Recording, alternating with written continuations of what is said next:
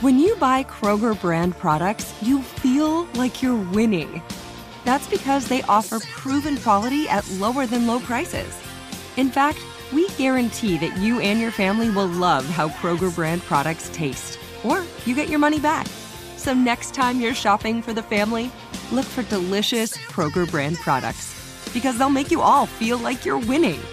Shop now, in store, or online. Kroger, fresh for everyone. Get emotional with me, Radhi Devlukia, in my new podcast, A Really Good Cry. We're going to be talking with some of my best friends. I didn't know we were going to go there on this.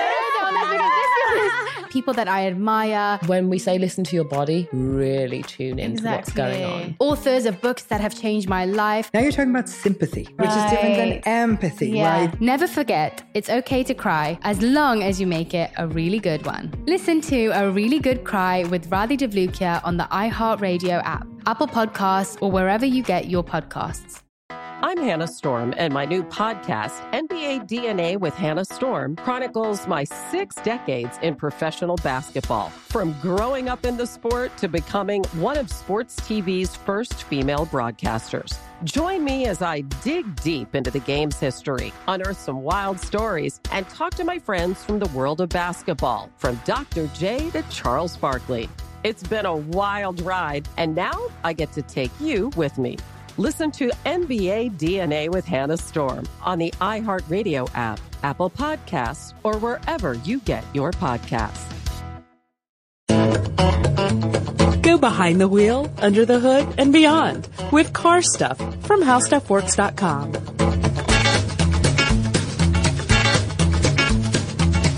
Welcome to Car Stuff. I'm Scott Benjamin.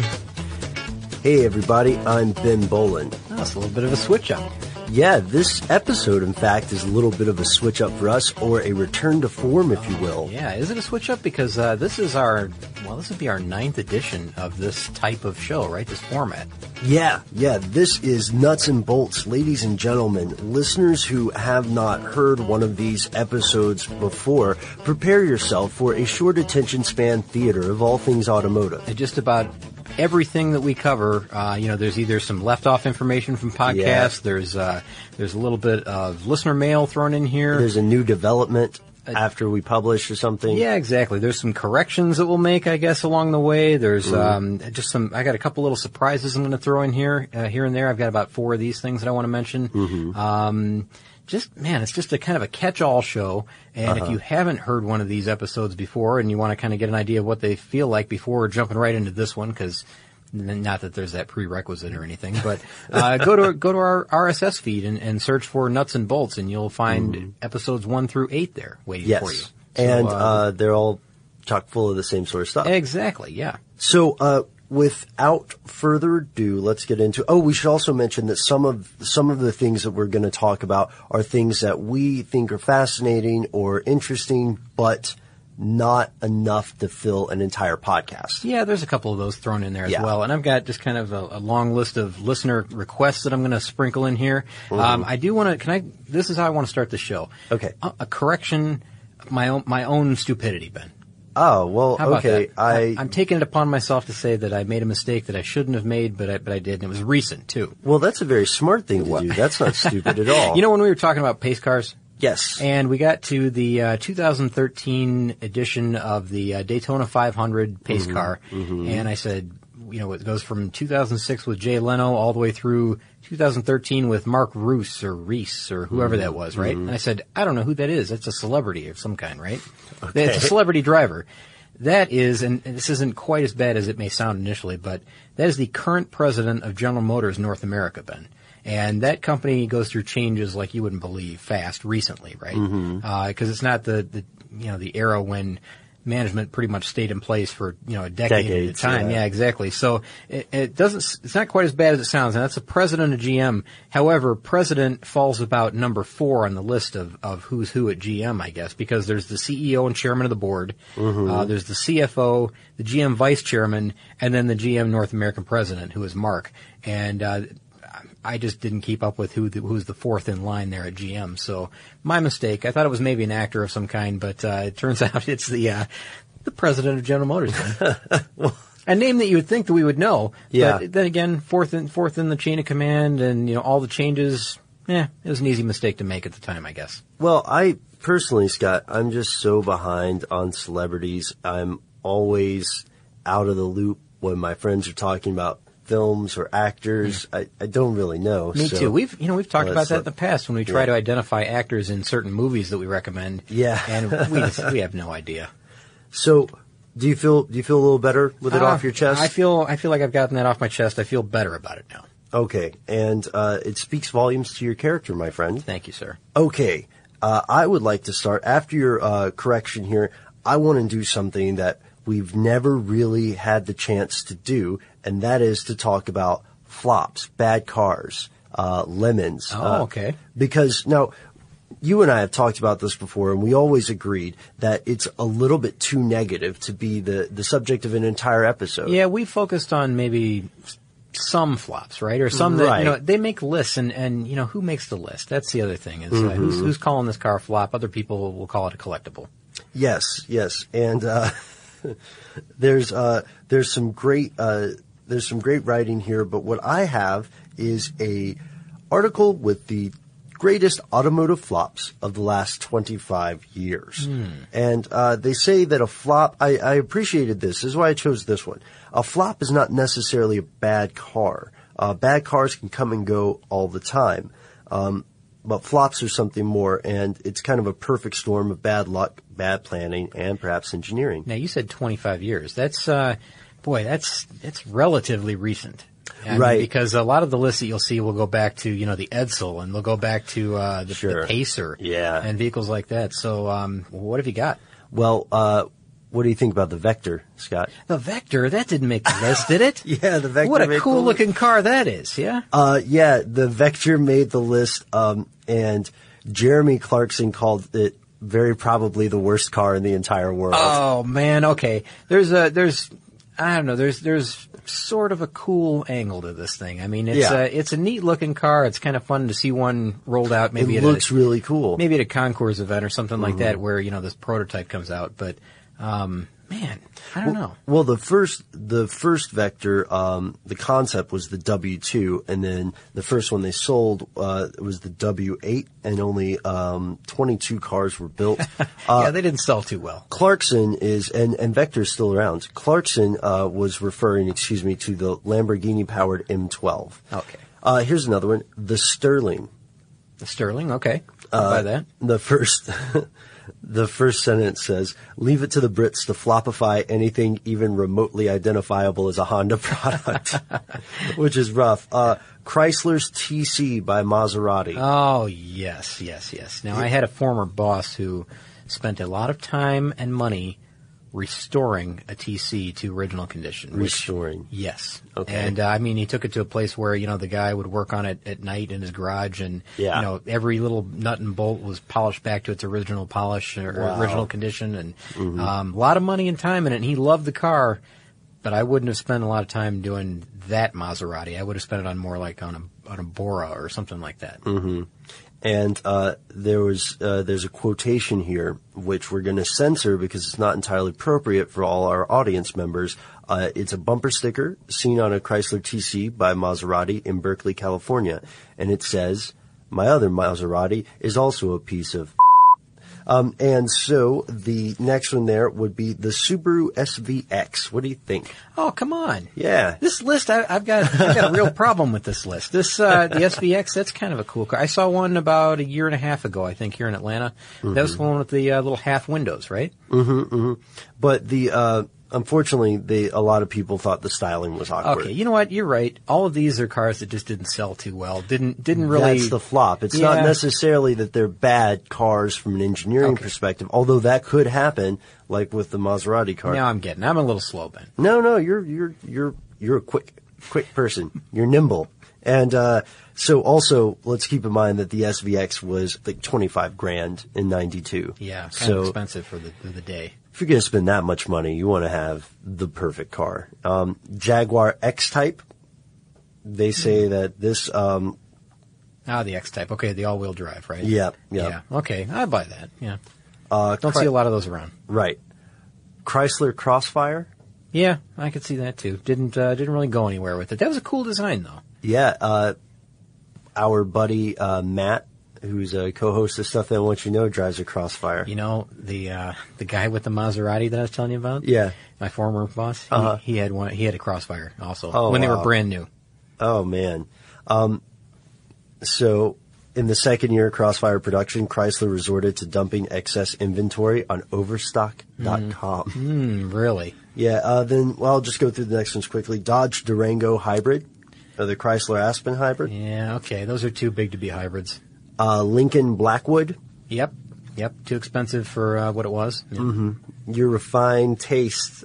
Here's a Lincoln F-150, basically. Yeah, and it had pinstriping, right? It had Yeah. like a, a crazy pinstripe design. Not just one pinstripe. I mean, it had pinstriping like a suit, like Uh-huh. uh, multiple pinstripes on the back end. It was just kind of, uh, and it was very expensive. Well, it reminds me of brand dilution ideas, and it also reminds me of the um, the there's a, oh, there's a question here: Should a luxury car maker like Lincoln make a pickup truck? True. That's supposed to get dirty and haul stuff. Uh, GMC Envoy XUV, and uh, the Oh, Chevrolet. oh, that's the one that the top opened up on, right? Yes. Yeah, I think I remember that. Yeah, I was, I was working as a contractor for GM at that time, and they and they we did training videos on that, how to fix that that thing, and that was crazy. pickup slash SUV. Yeah, it had uh, like a back end that would completely open up, but um, there was a trick to it. I mean, you have to look that one up to see the operation to, to really get it.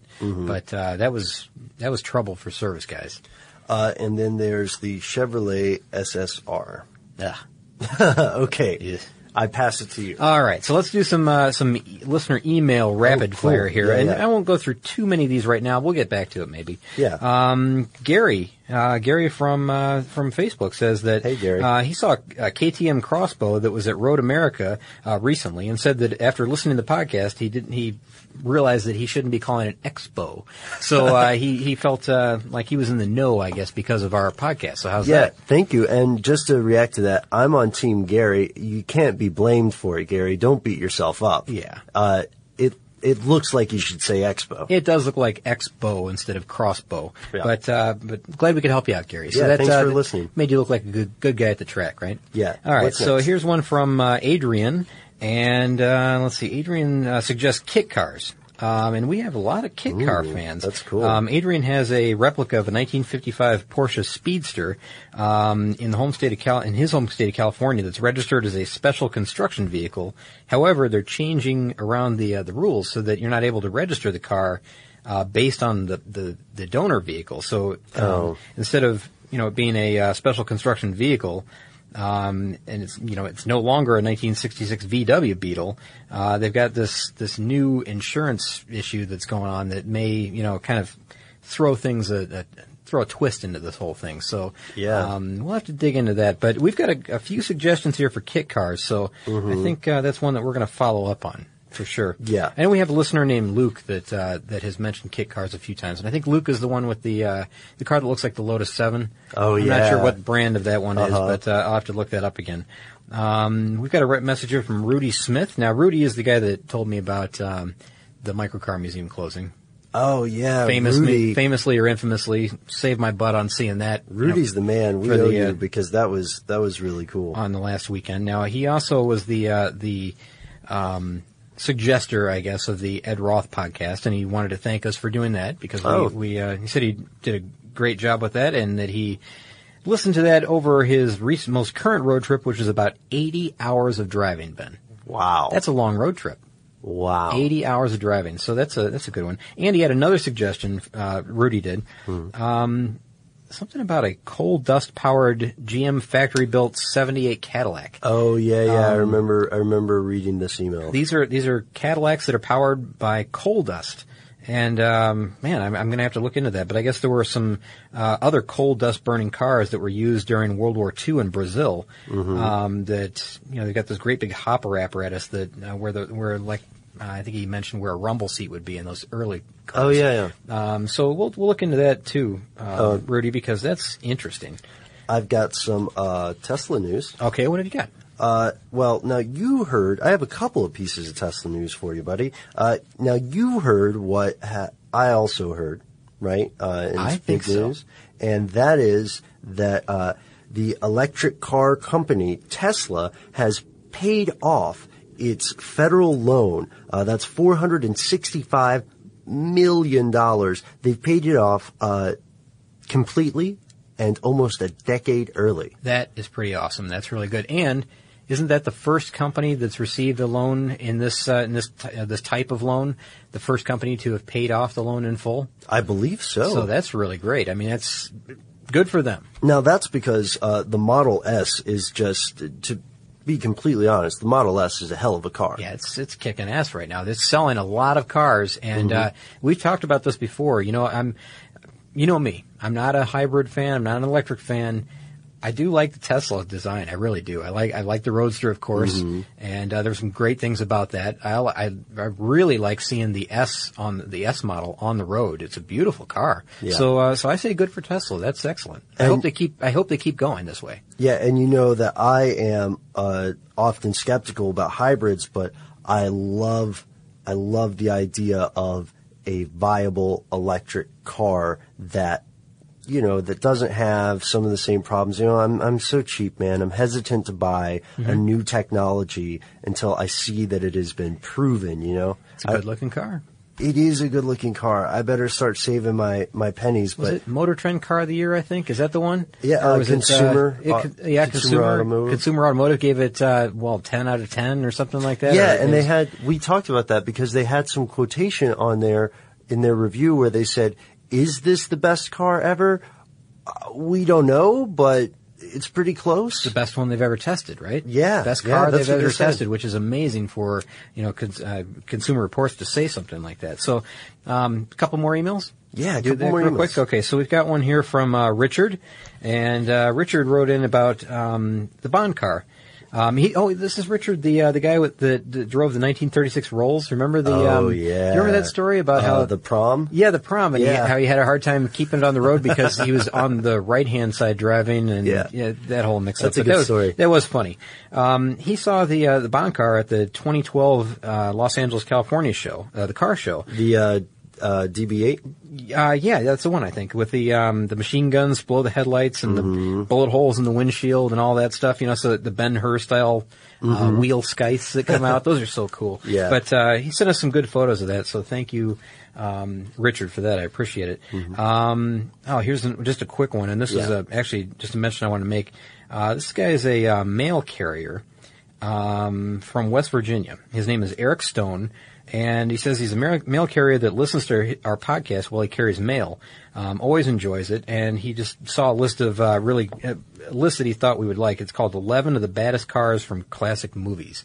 And that sounds right up our alley. So I did take a look at the list, and Ben, it's a, it's a good list. So we should maybe sometime revisit Yeah. our movie car podcast because this one had some fantastic ideas in it. So thank you, Eric. I appreciate it. And, uh, I don't know, stay, uh, stay dry out there carrying the mail. I don't know. What do you say? Stay cool. Yeah, It's summertime. careful. Yeah, and uh, thank you for bringing the mail. I think that uh, I think that mail carriers don't get the credit they deserve. Absolutely. To be honest with you, and so thank uh, you, Eric. And you know us too well, man. If you called the movie car thing, um, may I interject with the other piece of Tesla news? Yes, why not? Okay, so Tesla hasn't just paid off their loan early; they have also hired Aston Martin's vehicle engineering leader.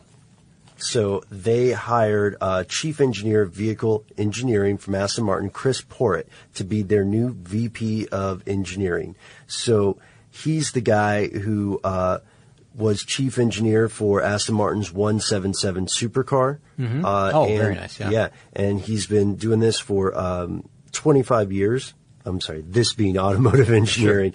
And uh, he joined Aston Martin in 97. Um, that's where he brought the engineering stuff in-house.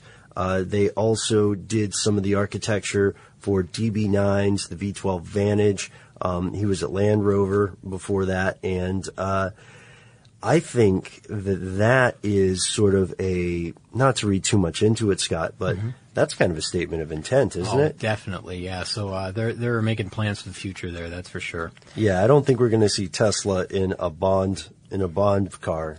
Uh, role yet. No, probably not. I mean, they can't they can't mess with the Aston Martins. No, I think that's got to that's got to remain a tradition. So, um, all right, Yeah, what's next? This is I've got one of these uh, one of these little facts here that I want to bring you throughout the podcast. Now, I've got four of these that I want to uh, to mention. and this is number one. This is number one right here. Um, I guess we'll just call it like little known car facts or something like that. I guess Okay. because there's a few things here and there that are kind of interesting that I've gathered up along the way. Now we talked about Grand Prix cars, right? Um, And we talked about Formula One cars. This goes back to the Grand Prix racers, um, specifically. Uh, the Auto Union race cars that I mentioned that I love so much, the uh, 1934 to 1938 Auto, Un- Auto Union cars. Um, if you need to take a, a look at the photo of those things, they're, they're gorgeous. They're like uh, a great big tube where the driver's at the front and huge, like supercharged V16 in the back. So these enormous engines, right? Now they're extremely complicated machines, as you can imagine. Um, but just how complicated, Ben? This is uh, this is where this little fact oh, comes in. oh yeah, I'm sorry, that's my part. I know that. How complicated are they? Thank you. The uh, this is like a '70s game show. Um, so complicated that the crank. Now imagine this: the crankshaft alone, just the crankshaft, so the bottom end of the engine, normally a single single piece, a single item, a monolithic design. Over 1,000 parts alone in the crankshaft. In I the know- crankshaft. And and I know a lot of listeners are scratching their head right now, thinking, "There's no way. How how Yeah. could you construct a crankshaft?" Now this is a V16, Mm-hmm. an enormous enormous engine, huge supercharged engine. Mm-hmm. But the crankshaft alone, which again in most modern cars is a single piece design. It's either forged, it's either uh, cast, or maybe Right. even sometimes machined from like a big billet piece of, of steel, Mm-hmm. or whatever it is. Um, some, you know, some can be assembled from a couple pieces, but not 1,000 pieces, Ben. This is over a thousand pieces in just the crankshaft. So I thought that was something that uh, was worth mentioning because I don't think a lot of listeners probably know that. I had no idea, and I'm a fan of that type of car. yeah, I did not know that at all. That's extremely complicated. that is little known. I'd love to uh, see some schematics. I I have seen something similar to that nothing detailed of course i mean there's nothing that really lays it all out because i don't think there's any kind of owner's manual for or i mean shop manual for this type, type of vehicle it's more like um, you know here's a shot of it and you can't quite get an idea of exactly where all the 1000 pieces lay in that design right. There's no 1,000 uh, crankshaft pieces for dummies. no no nothing like that but uh, still i thought that was a cool fact Uh, and I've got some uh, cool things here. Uh, some of our Facebook uh, fans wrote in with us. Uh, Bruce wrote in to say, uh, on the subject of loophole vehicles, I can name a couple that the great state of Alabama allows. And these are some things with law, okay?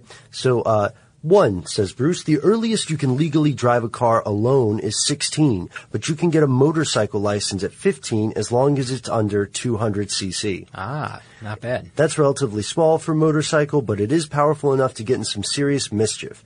And then number two, if both your parents are legally blind, you can get a full driver's license at 15. Which, if you think about it, makes sense.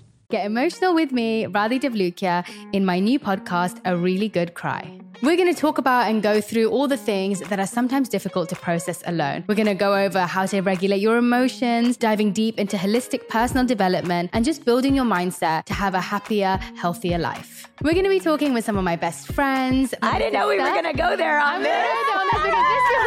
People that I admire, When we say listen to your body, really tune into what's going on. Authors of books that have changed my life. Now you're talking about sympathy, which is different than empathy, Yeah. right? And basically have conversations that can help us get through this crazy thing we call life. I already believe in myself. I already Yeah. see myself. And so when people give me an opportunity, I'm just like, oh, great, you see me too. We'll laugh together, we'll cry together, and find a way through all of our emotions. Never forget, it's okay to cry as long as you make it a really good one. Listen to A Really Good Cry with Radhi Devlukia on the iHeartRadio app, Apple Podcasts, or wherever you get your podcasts.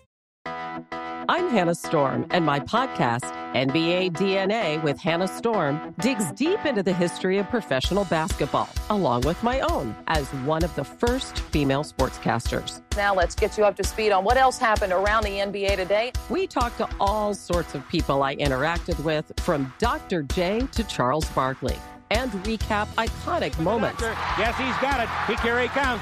We rock the baby to sleep and slam dunk. As well as some of the wild stories behind the scenes. We were like, what? What are we in for? The scoreboard crashes before we even tip a game off. Today, the NBA is a global sports and entertainment giant. Players are multimillionaires and cultural icons. Iguodala to Curry, back to Iguodala, up for the layup. Oh, blocked by James.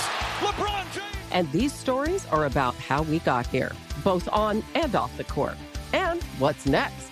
Listen to NBA DNA with Hannah Storm on the iHeartRadio app, Apple Podcasts, or wherever you get your podcasts. I'm Tamika D. Mallory. And it's your boy, my son, the General. And we are your host of TMI. New year, new name, new energy, but same old. oh, yeah.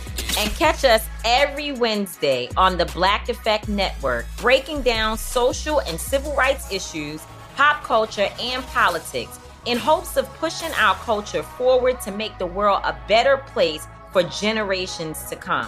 But that's not all. We will also have special guests to add their thoughts on the topics, as well as break down different political issues with local activists in their community. If you like to be informed and to expand your thoughts, listen to TMI on the Black Effect Podcast Network, iHeartRadio app, Apple Podcasts, or wherever you get your podcasts. That's right. I think because that, that makes you know you're sense. helping your parents. Yeah, sure. And that's uh, that that was I think uh, a great thing to um, bring up. Uh, Want to thank Bruce for that. Also, I believe we already we already mentioned Aaron Cooper's earlier um, earlier note about golf carts as loophole vehicles. Yeah, I think we did. Yeah. So yeah. the loophole vehicle stuff uh, goes back to our Swedish A tractors episode, which was a lot of fun to do. That was fun. Um, I've got something here from uh, Glenn Beck. Uh, I don't know. Wait, wait, wait. From yeah. Glenn Beck. See, we were talking about this. Glenn, I hope you're listening because we were trying to figure out if you were that Glenn Beck. It's uh, probably not that Glenn Beck, but it's uh, it's the Glenn Beck, the car stuff listener.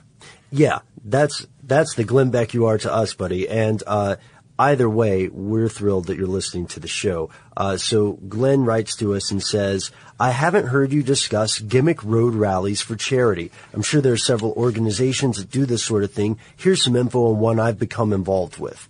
The group is Rally North America, and the rally format is a three-day scavenger hunt on wheels by 80 teams of enthusiasts and their rides. Each day includes an off-road activity, a dozen scenic or historic checkpoints, a few hundred miles of some of North America's most scenic highways, and then they also have uh, a lot of performance cars in there. Uh, there are all there's a range of cars. He says, you know, they've got Mustangs, Corvettes, uh, Vipers, but they also have Corvairs, Escorts, Prius, even a smart car. Mm-hmm. Uh, speeding's discouraged, um, and so he's making a point here with um, the the ultimate end game of the Rally New England. Uh, it is to raise $80,000 for a place called Camp Sunshine. And the mission of Camp Sunshine is to provide professional assistance and respite for a terminally ill child and their immediate family. Oh, very good cause. Now, you said he, he wanted to raise 80000 this year for this camp. Now, you think that's an awful lot of money for a, a charity road rally to, to raise, but the previous year, they raised $70,000 for a, um, um, the Accelerated Cure Project for multiple sc- sclerosis. So, right. uh, this is a, a, a tried and true um, uh, method for them to raise money for great causes, and uh, it's not anything like a uh, it's not like a cannonball run, you know, under under the uh, under the law type thing. this is uh, this is all on the level, and as they mentioned, you know, there's speeding's discouraged, and you know, it's Mhm. it's all on board. You know, it's all on on top level, I guess. Oh, he also wanted to uh, give him a shout out, and let's do let's go ahead and do this. Glenn, a big shout out to you uh, in your 2006 Legend Lime Mustang GT uh, and Go Team Limer. Um, thank you for writing us such an inspiring uh, suggestion, and I really would love to cover charity rallies in the future. Very cool. I hope some of our listeners look into that and, and maybe make a donation or even participate. So that would be uh, that'd be a lot of fun. What do you got? Oh, let's see. Boy, what don't I have? I've got a ton of stuff here. We've got uh, something from Simon Burke, who's uh, from again. We've talked about Simon before. We've had. Uh, Yeah. He's even made some suggestions here, but um, oh, A tractors. That was Yep, his. I that think. was Simon. Um, from Omagh. Uh, North Ireland. Mm-hmm. I think And I'm saying that right. I- again, Omagh? as we said last time, thank you for telling us how to pronounce yeah, that. Omagh, North Ireland. Um, he talks about the runaway diesel, and he's had firsthand experience with this. Um, and the way that he handles it is he has stalled the engine. Um, let's see. When the runaway starts, you turn the key off so that the car is off, or you know it will be off. Right. Um, dip the clutch, select the highest gear you have, and instead of trying to accelerate like normal, you stand as hard as you can on the brake and then release the clutch. And, uh, and that's the other way. So I had mentioned uh, you Mhm. starve it for air, Right. And that works, but that's an extremely dangerous thing to do because you have to get reach under the hood. Like that YouTube Um, video, of the guy who has the engine just mounted. Yeah. Just an open air engine, not attached to anything, and it starts to have the diesel run, runaway problem, and then he just stuffs that rag in it. He's quick enough to think to put a, I think he put, put a piece of wood over it or That's something. right, that, yeah. Uh, it eventually sucked that thing into it too because it was uh, a lot of power. But um, anyways, he said the idea is to stall the engine, and you can do this from inside the cab, which is uh, much better than actually reaching your arms and face under there. Mhm. Uh, so thank you again, Simon. Appreciate that. Um, John Headley, Headley. Headley, Mhm. I think it is, uh, mentions that there's a correlation with Yenko, Corvair, and sleeper cars. Now, Ben, I think we may have talked about this one already in the past because um, we talked about uh, um, the Corvair, of course, and I think long, not long after that, we talked about uh, John's email here. But there's something here that we didn't mention um, is that there's a, a kind of a new version of you know these uh, these old sleeper cars that people could order from the factory. Oh, right. Um, it's the Copo Camaro, Mhm. and the Copo Camaro is something that Chevy is offering right now. Um, I, that stands for something. There's a uh, like customer order. I, I'll I'll come up with it in a second here, but um, oh, Central Office Production Order is what it is. That stands for Copo, and uh, it's basically a drag racing car that you can order through the factory. And I went to see one of these at a dealership recently. Yeah? and took some photos of it. and It was really really cool. But um, in addition to the Copo Camaro that he mentions, there's several of these things that he's got here. Now, Kit Cars is one that we've mentioned. Mhm. Um, car manufacturers that didn't make it but still built amazing cars. Uh, so, like maybe some that were briefly in production. Uh, Okay. Very, very brief Yeah, production. yeah, Um, offline production manufacturers, um, and he's got several listed here, like um, SLP for the SS Camaro and Firehawk for GM. AMG that builds Mercedes-Benz cars. Mhm. Um, uh, let's see, Ruf for Porsche. Anything Shelby touched, which I think we've talked about already, but Right. um, and also Roush for Ford. So that's a good list. So thank you, John, for that. Um, and hey, uh, what's another little known car fact? Oh yeah, I've got one here that uh, you know we're just just now mentioning Ford. So how about this one? Okay. Uh, I was watching a television show not long ago. It was like the ultimate uh, list of something, right? It was like Okay. the ultimate rally car is the ultimate this. Uh, this is a rally car that they mentioned during this program, and I wrote down this real quickly um, just because I couldn't believe it when I heard it, and then I read up on it later, and it's true. Um, the Ford RS200, which is a rally car made by Ford um, a while back. I don't know if they're still. I don't think they're still building this, but um, Ben, this is like on the order of like a uh, almost like an Escort sized body. Okay. Okay. So the Ford Escort. Yeah. And now the engine for this rally car is tuned to about a thousand horsepower. So they've got this massive amount of horsepower out of this car, right? Mhm. Um, extreme amount. And the problem with this has been that when you push a car to that limit, you got it running on that ragged of an edge. Yeah. Um, at full power, when you're when you're you know rally racing, um, you can only expect about 10 hours of engine life before it needs a complete engine rebuild. So if you're going to buy one of these for a project or, you know, as a toy, Yeah.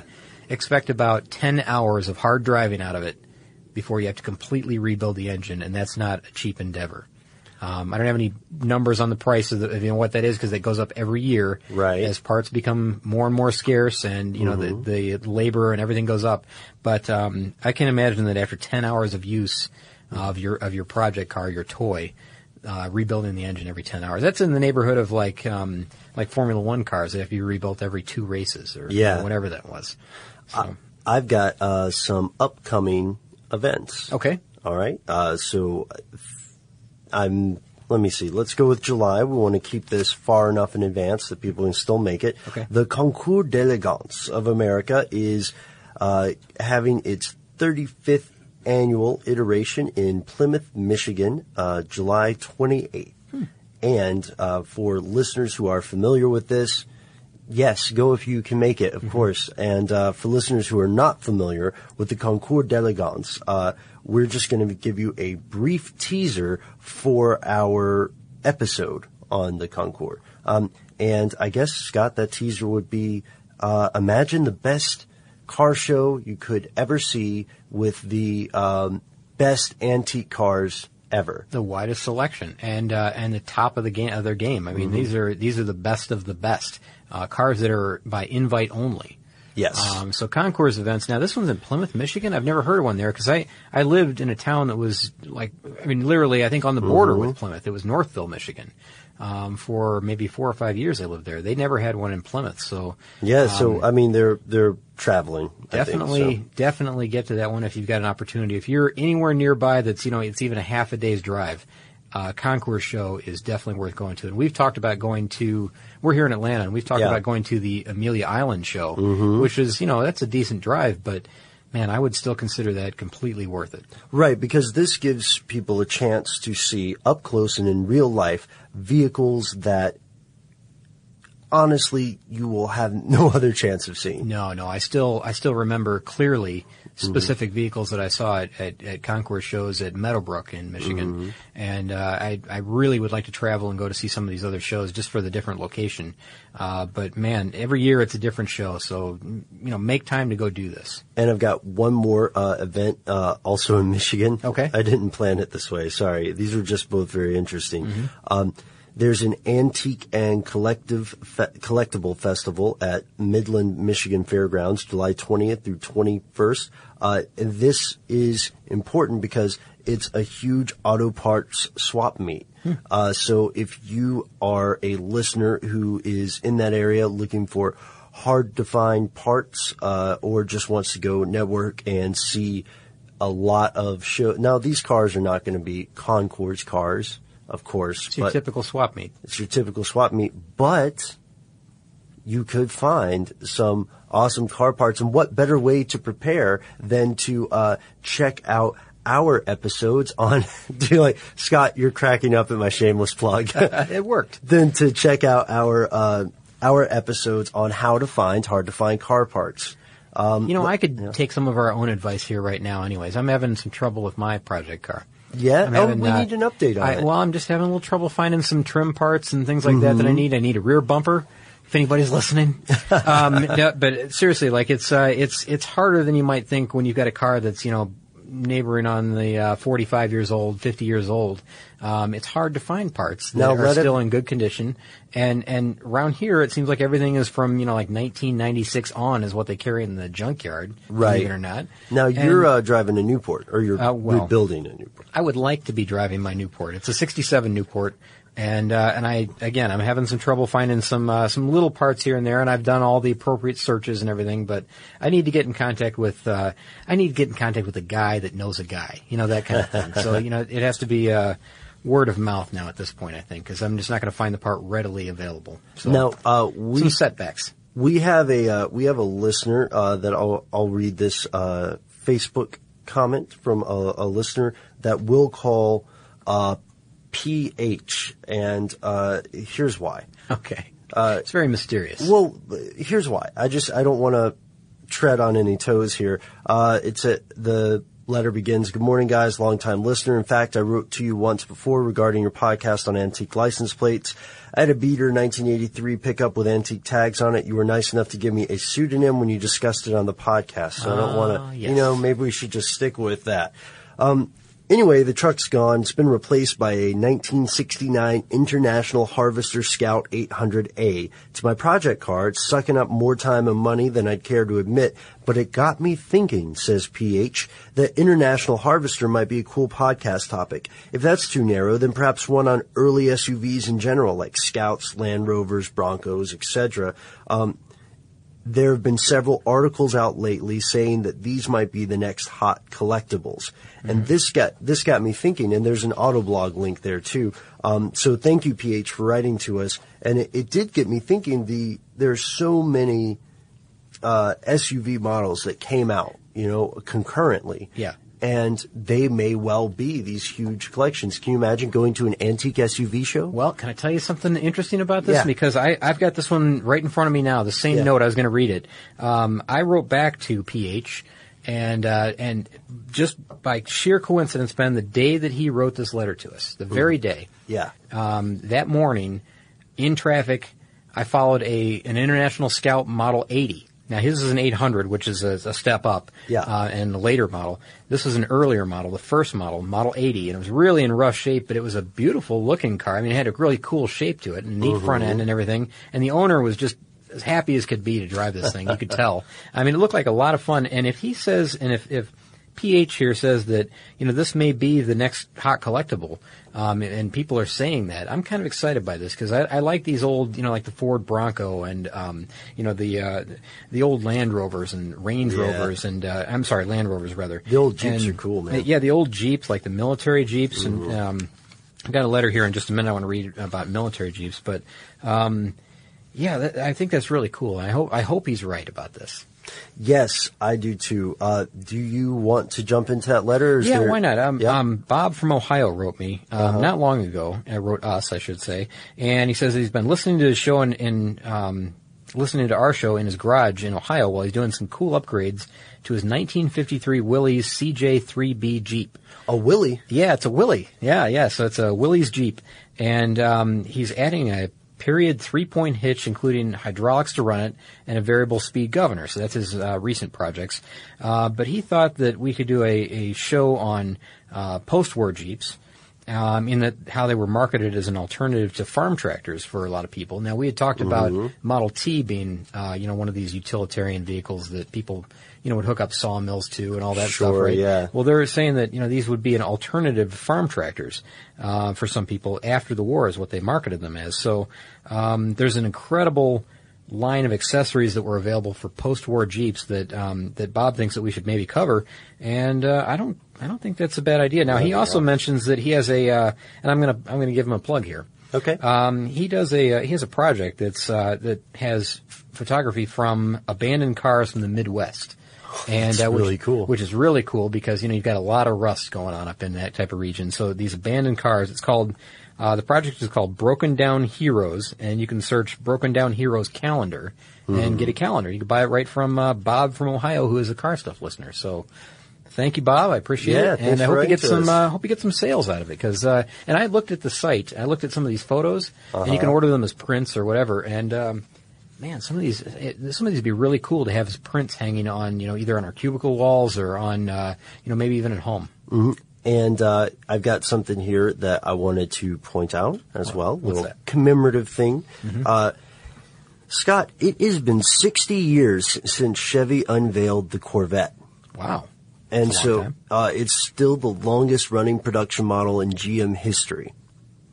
So I just wanted to point, like, I'm not going anywhere years. with yeah, that. that's a long Yeah. time. And, and of course, the pace car for this year is Indy 500. Mhm. Um, the new Stingray that they just released, which is Right. a really cool design.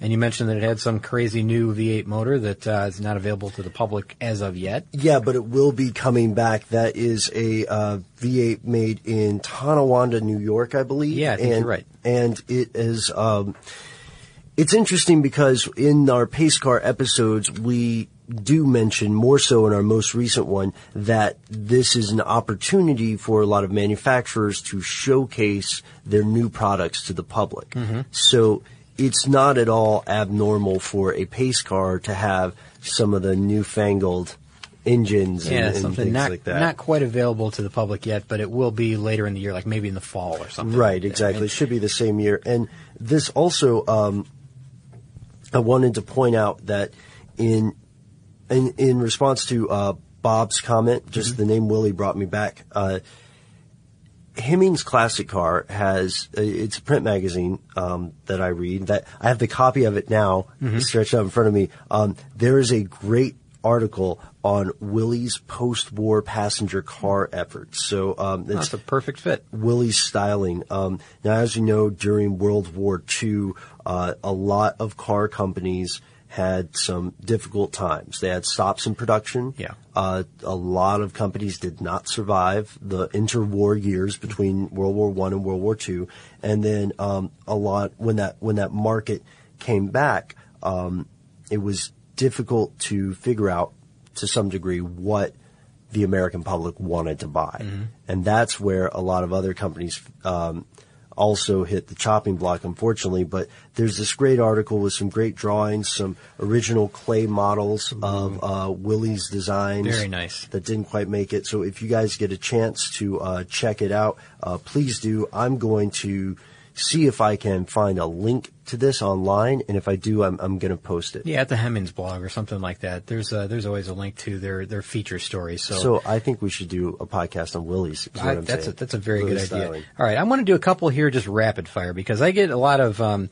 I get a lot of these from Facebook. I get a lot of them from email and all over the place. And rather than reading through a lot of these emails, now I've got a few more that I want to cover later. But Okay. um, how about just some rapid fire, like topic quick, suggestions? yeah, just quick ones. Okay. Okay, yeah, yeah. All right. Um, Curtis Rice wrote in and said that uh, he wanted to see something about the Allegheny Steel Car, which is a uh, but I had never heard of it, but it's really really cool design, and you won't believe it when you see it.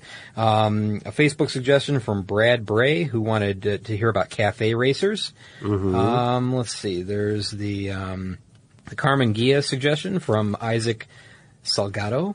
Oh, that's awesome, Isaac. Uh, my family had a Karmann Ghia uh, long time ago. Really? That's a yeah. I was too young to drive it. I've always enjoyed that design. That's a really Yeah. cool one. So then there's uh, Tesla Motors, which we talked about earlier, and that was from uh, Christopher Mans, who wrote in via email. Um, let's see. There's police cars from uh, someone named Mike. Um, let's see. Then we've got uh, there's the 1953 Le Mans Jaguar team story, which is I don't know. This is kind of just more like um, urban legend myth type thing that we need to Uh-huh. clear up. And uh, that was from uh, oh, that's from Fast Sandy. Oh, hey, Fast Sandy. Yeah. Good Yeah. to hear from you. We're a fan of him. Remember? yes. Uh, I so okay, so so uh, there's also Iron Curtain cars. That was a suggestion from Harold Eck. Oh, I love I love a good foreign car, man. Iron Iron Curtain cars. So we're talking about like the Yugo and the Skoda and the uh, Tatra, um, Trabant. Um, a lot of different cars there. So uh, street legal bumper cars, and that was a suggestion from Joshua Baker. Um, Ten most influential people in the motoring world. That's from Richard Morgan. Ooh, that's tough to make that list. Yeah, that's a tough one. Um, let's see, Pontiac's overhead cam six-cylinder engine uh, that goes way back to the '60s. Uh, That's John, John DeLorean's idea, as a matter of fact, way ahead of its time. That was from Joseph uh, Farias. Uh, Farias, I think. I don't know how to say the last name, but Joseph, thank you. Um, ele- early electric cars. Uh, listener suggestion from uh, Kevin Loving uh, Uh-huh. from Facebook. Early electric cars. That's a that's a really good Like- point there, Kevin. This is going back to like Baker Electric Car and uh, the J- Detroit Electric Car Company. Exactly. This is something that we've talked about before, Scott. So many people don't know how far back electric car technology goes. Now, I mean, clearly, I'm I'm more inclined to be a fan of it once we get the pieces working correctly. Mm-hmm. But I think what a lot of people don't consider is that f- for some time in the very beginning of the automotive industry, there there were quite a few people who pinned their hopes on electric vehicles. Absolutely. It was steam, then it was electric, and then it was internal combustion. Yep. And uh, they kind of duked it out there for a while, and then eventually, you know, internal combustion won over. But uh, Mm. but yeah, steam, electric, internal combustion, and uh, and we've we've talked about that at, at at pretty good length in the past. But Yeah. um, to focus on a couple of early electric cars, that's a that's a great idea. So um, you know, thanks again, Kevin. I appreciate that one. And um, man, I'll just again Yeah, quickly. yeah. Sorry, I didn't mean to. Oh, that's all right. Quickly, um, V8 Supercar Series. Cool. Uh, Dallas Lee from Australia wants to hear about that, and and just more Australian market cars in general. He would like to hear about, of course. Which Yeah. uh, I think there's something there with the uh, the sport Ute vehicles because they're, Yeah, they're so they're really popular over there, and they're not as popular here. Mhm. Um, Suzuki cars, uh, the good and the bad, I guess, maybe from uh, Mauricia Garcia. Um, driving controversy on, you know what, that's my own thing. Never mind. I didn't mean to read that out loud, but there's, uh, controversial moves that drivers have made during races. Now, we talked about, um, this is my own. It's not a listener suggestion. That's fine. I'm still we, writing it we down. talked about, uh, last laps, you know, that were great and, you know, we had some Mhm. audio, you know, clips in with that and that was really cool. It was a fun one to do. And we had some controversial moves in there, like the the passes on the turn. Yeah, some of that stuff. Yeah, Yeah. so moves were within that, but um, this is more like controversial moves in the, within the race that don't have to be in the last lap. That could be in you know anywhere within the race. Okay. Um, whether they were foolhardy or whether they were uh, heroic. I guess. Oh, okay. is the- Yeah, yeah. Is the way to put it. So I've got a few examples here that you know I'm not going to read right now, but um, that's something I'm kind of working on on the on the back burner. Mhm. Um, let's see the MG uh, Company history by George uh, George Campbell wanted to hear that, and he's from Sydney, Australia as well. Uh, listener from Sydney. Um, so thank you, George, for that. Uh, Delahaye history. Uh, Tim Cleary wanted to hear about Delahaye history. And uh, let's see, we've done a lot of these, Ben, but Yeah. Moto, MotoGP um, from uh, Paul Redcoat Clark.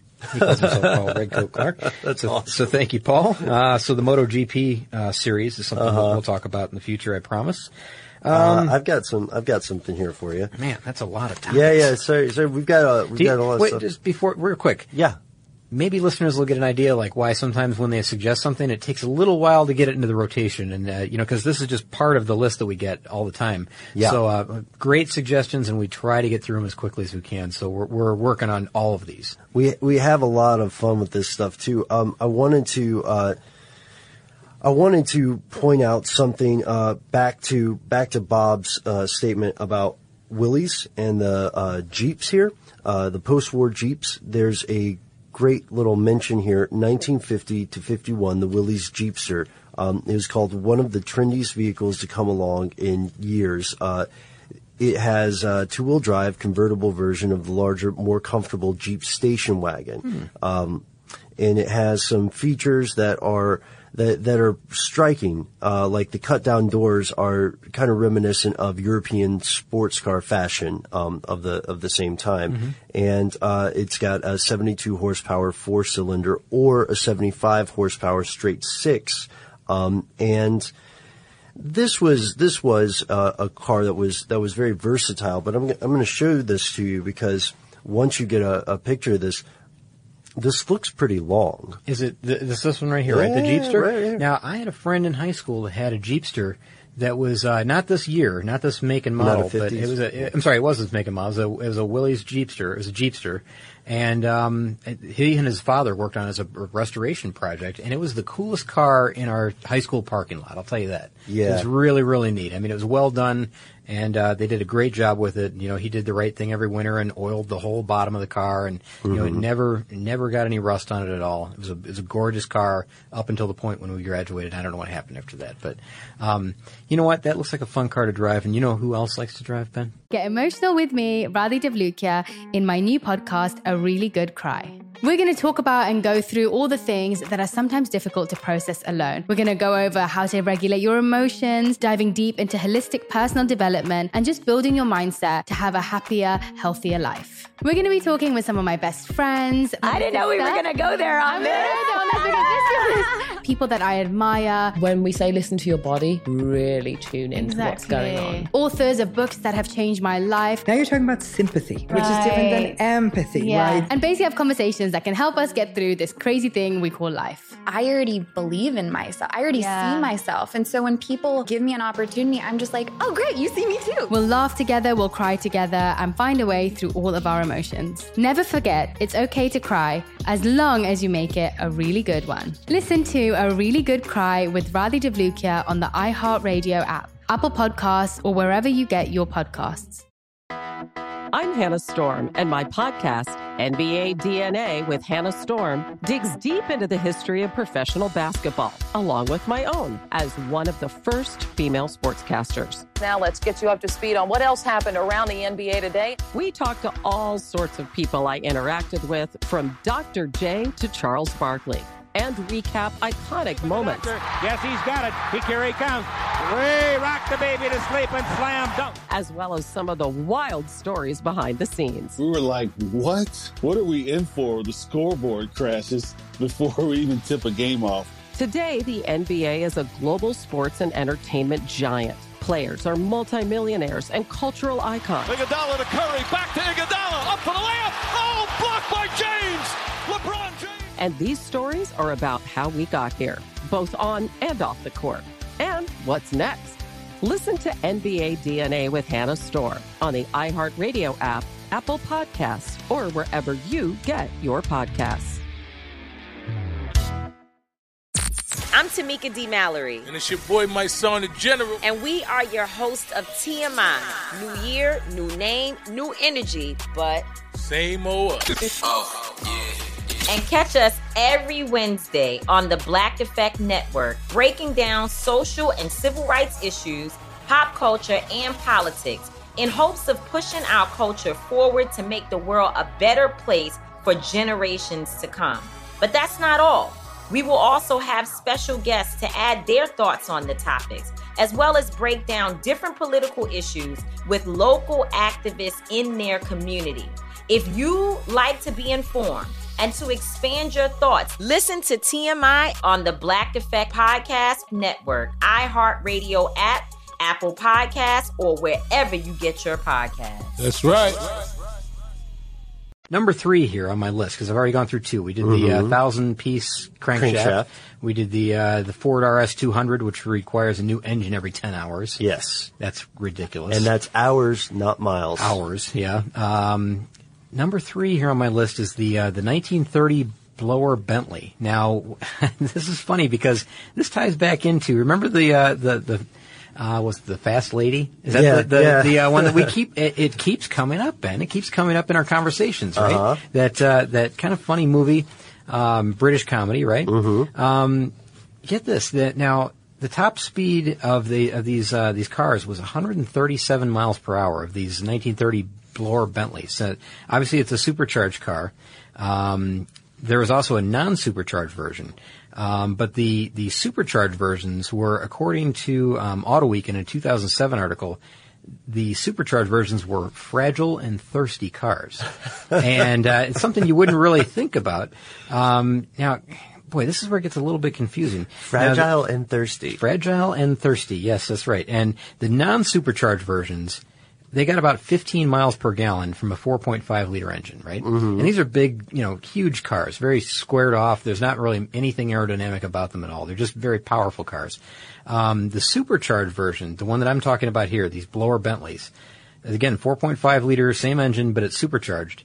Three miles per gallon, Ben, is what they what they achieved on the track. Wow. So at speed, you know, on race form or whatever, three miles per gallon is what they did. So they were they were not so great for racing long distances uh, in races like Le Mans, which you know astute listeners maybe say, wait a minute. I know a little something about Bentley history, and uh, Bentley cars actually won Le Mans in 1924, 26, 27, 28, and 29. However, those were not the blower Bentley versions. Those were the standard Bentley versions. Ah. Now, the blower Bentleys, they just weren't made for that type of race and that type of uh, environment. Yeah, I don't know if uh, achieved is the right word to use with three. What, what, Um, three miles per gallon. Three miles per gallon, and, and that was in 1930. Now, you know, 15 miles per gallon isn't great either, but that sure tops three miles per gallon. And, Jeepers. and there was some recent news about, you know, the, these cars are still owned by Bentley, the, the motor company. Yeah. And uh, the the two of these cars are being uh, brought out for this year's uh, Mille Miglia race, which is the 1,000 mile race that happens in Mhm. Italy, and it's kind of like a uh, commemorative race, really, at this point.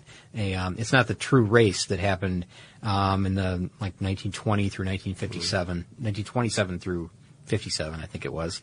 Um, and by the way, that race they said brought out as many as five million people to the roadside to watch those cars.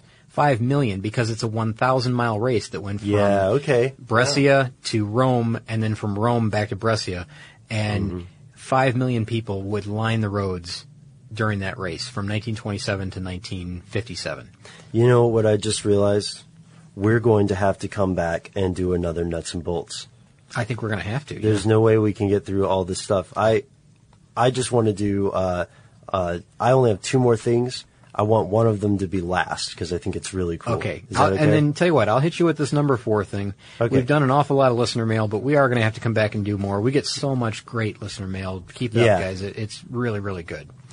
and uh, a, a lot of the a lot of the stories are really, really good points and and uh, also uh, hilarious. Yeah, that we get prom some- story still. We get some good stories, and we get some good photos too. You know, a lot of people send in photos of their projects or of uh, you know them. Mm-hmm. You know, again, driving the uh, the 1936 Rolls to prom. I mean, we've got a photo of that car. Um, we've got all kinds of really good, you know, good stuff that comes from our listeners, and we want that to keep pouring in. We really enjoy the suggestions. We really enjoy the stories, the anecdotes. You know, telling Mhm. us when we're right, when we're wrong Mhm. about something. Uh, we we appreciate it all. We're not we're not above being wrong. We admit our mistakes. I often Uh, am. So just uh just a little piece of trivia to uh to sandwich between our little known car facts here. Um, oh, sidebar, Scott. Um, factoid is something that is commonly believed to be true, but is not actually true. Hmm. So whenever you hear somebody say factoid, they might be saying, they might mean fact. So I'm, I'm lying to you. That's what they're saying. Well, yeah, it's like a, it's like something that every, it, kind of like an old wives' How tale. about I'm almost. lying to you, but I don't mean to?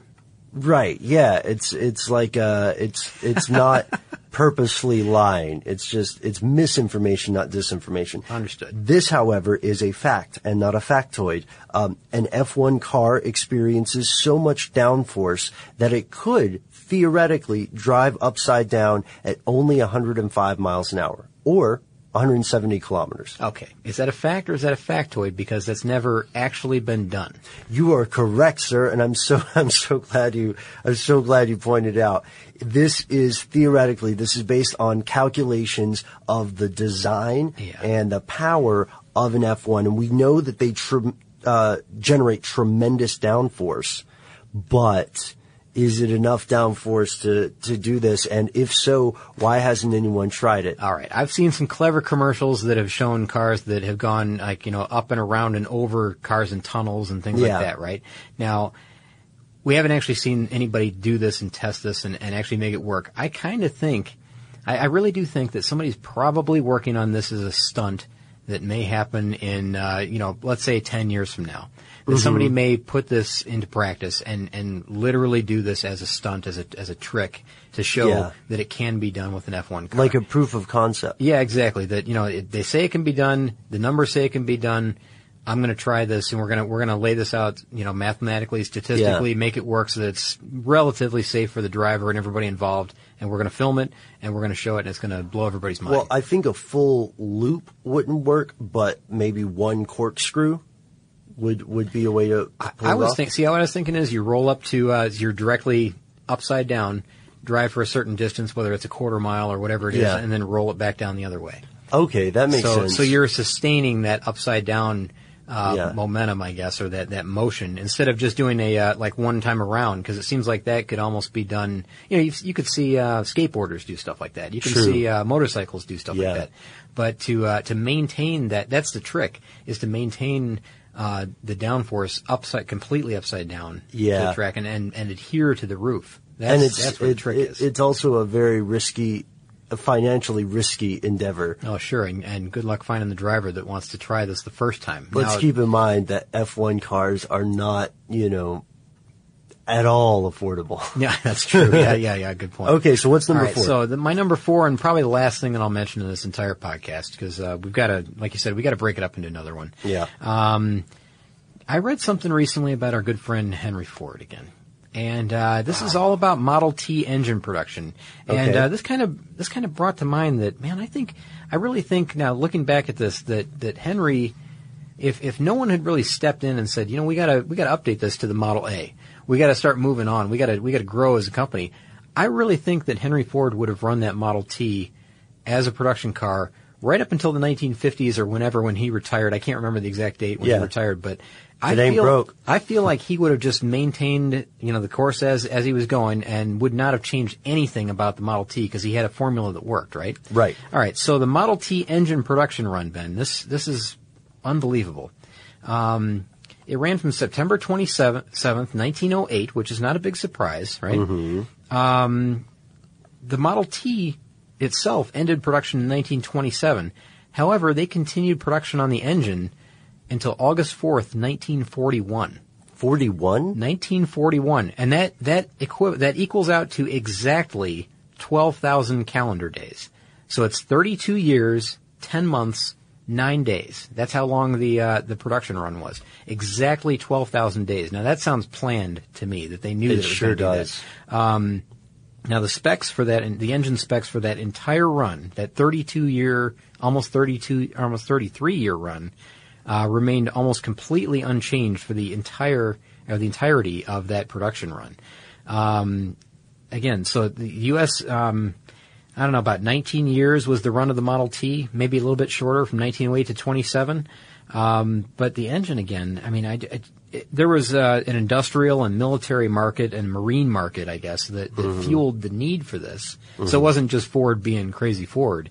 it was Ford, um, you know, actually filling a need uh, until 1941. But I had no idea that it went all the way until the early 1940s. And again, this odd production thing, this this 12,000 days thing, that is so bizarre to me. I don't I don't know why that that stood out as a sore thumb, but it's a it's a strange figure. Well, maybe they decided on that part way through. You know, Uh, Maybe. maybe they were on eleven thousand something. I, I think so. I think we're going to end production here, but let's just uh, tell you what. You know what would be neat is if we stretched it out to exactly 12,000 Mhm. days, and then we can use that in our marketing or whatever. But um, I don't really re- recall reading that anywhere else.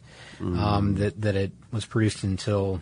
I mean, so the, again, the Model T 1908 to 1927, the Model T engine 1908 to 1941.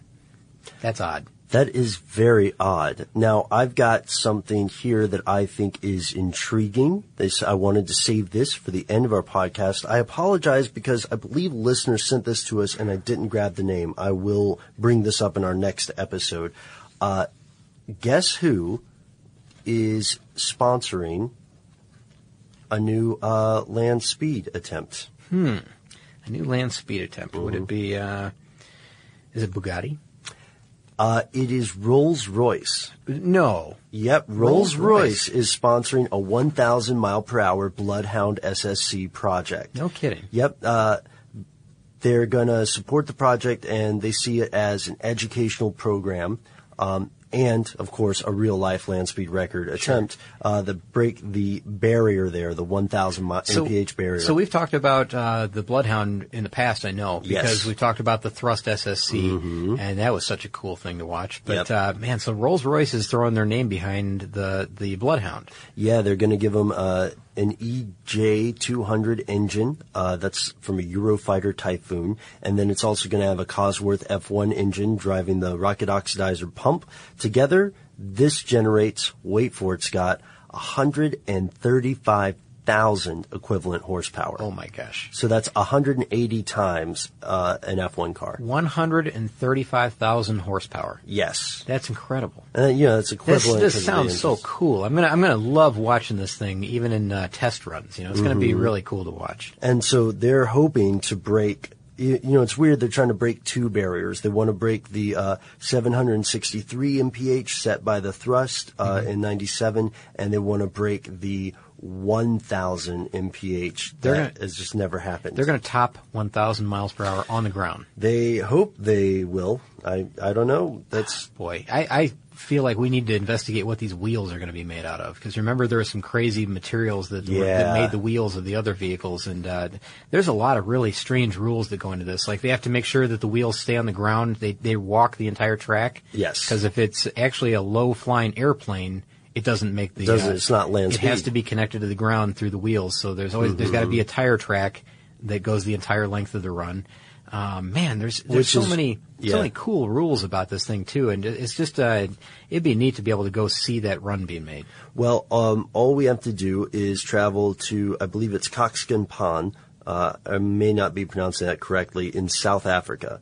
The car is going to be in the desert. They're going to check it out there. It's going to be two miles wide, 12 miles long, and perfectly flat. Unbelievable. Which is still key, you know, just like the salt flats. You got to be perfectly flat. yeah. Wide open spaces. And in good like, condition, like you know, no rain prior to that and everything. So this is a weather dependent uh, Mhm. record as well. Man, Yeah. no side gusts of wind and all that. I mean, it, weather plays a big, big role. And uh, our listeners have played a big, big role in this and every show. So I want to thank everybody who wrote in. Scott, I'm going to read their names off super quickly. Yeah. You if, ready? you, if you didn't hear your name, listen for the next nuts and bolts episode. yes. Uh, From this episode, however, It, well, yes, from this episode, however, thank you, Scott. We had Gary, Adrian, Luke, Rudy, Richard, Eric, Bruce, Glenn, Simon, John, P.H., Bob, Curtis, Brad, Isaac, Christopher, Mike, Joshua, Richard, Joseph, Kevin, Dallas, Mauricia, George, Tim, Paul, and of course, Vast Sandy. Uh, thank you guys so much for writing in. I believe I got everybody's name. I may have missed it. If I did, just uh, drop us a line on Facebook, uh, drop us a line on Twitter. Let me know so I can thank you in our upcoming episode. Or If you want to write us a letter and see if you get on the air, send us an email. We are carstuff at discovery.com. For more on this and thousands of other topics, visit howstuffworks.com. Let us know what you think. Send an email to podcast at howstuffworks.com. Get emotional with me, Radhi Devlukia, in my new podcast, A Really Good Cry. We're going to be talking with some of my best friends. I didn't know we were going to go there on this. People that I admire. When we say listen to your body, really tune into exactly. what's going on. Authors of books that have changed my life. Now you're talking about sympathy, which is different than empathy, yeah. right? Never forget, it's okay to cry as long as you make it a really good one. Listen to A Really Good Cry with Radhi Devlukia on the iHeartRadio app, Apple Podcasts, or wherever you get your podcasts. I'm Hannah Storm, and my new podcast, NBA DNA with Hannah Storm, chronicles my six decades in professional basketball. From growing up in the sport to becoming one of sports TV's first female broadcasters. Join me as I dig deep into the game's history, unearth some wild stories, and talk to my friends from the world of basketball, from Dr. J to Charles Barkley. It's been a wild ride, and now I get to take you with me. Listen to NBA DNA with Hannah Storm on the iHeartRadio app, Apple Podcasts, or wherever you get your podcasts. I'm Tamika D. Mallory. And it's your boy, Mysonne, the General. And we are your hosts of TMI. And catch us every Wednesday on the Black Effect Network, breaking down social and civil rights issues, pop culture, and politics in hopes of pushing our culture forward to make the world a better place for generations to come. Listen to TMI on the Black Effect Podcast Network, iHeartRadio app, Apple Podcasts, or wherever you get your podcasts. That's right.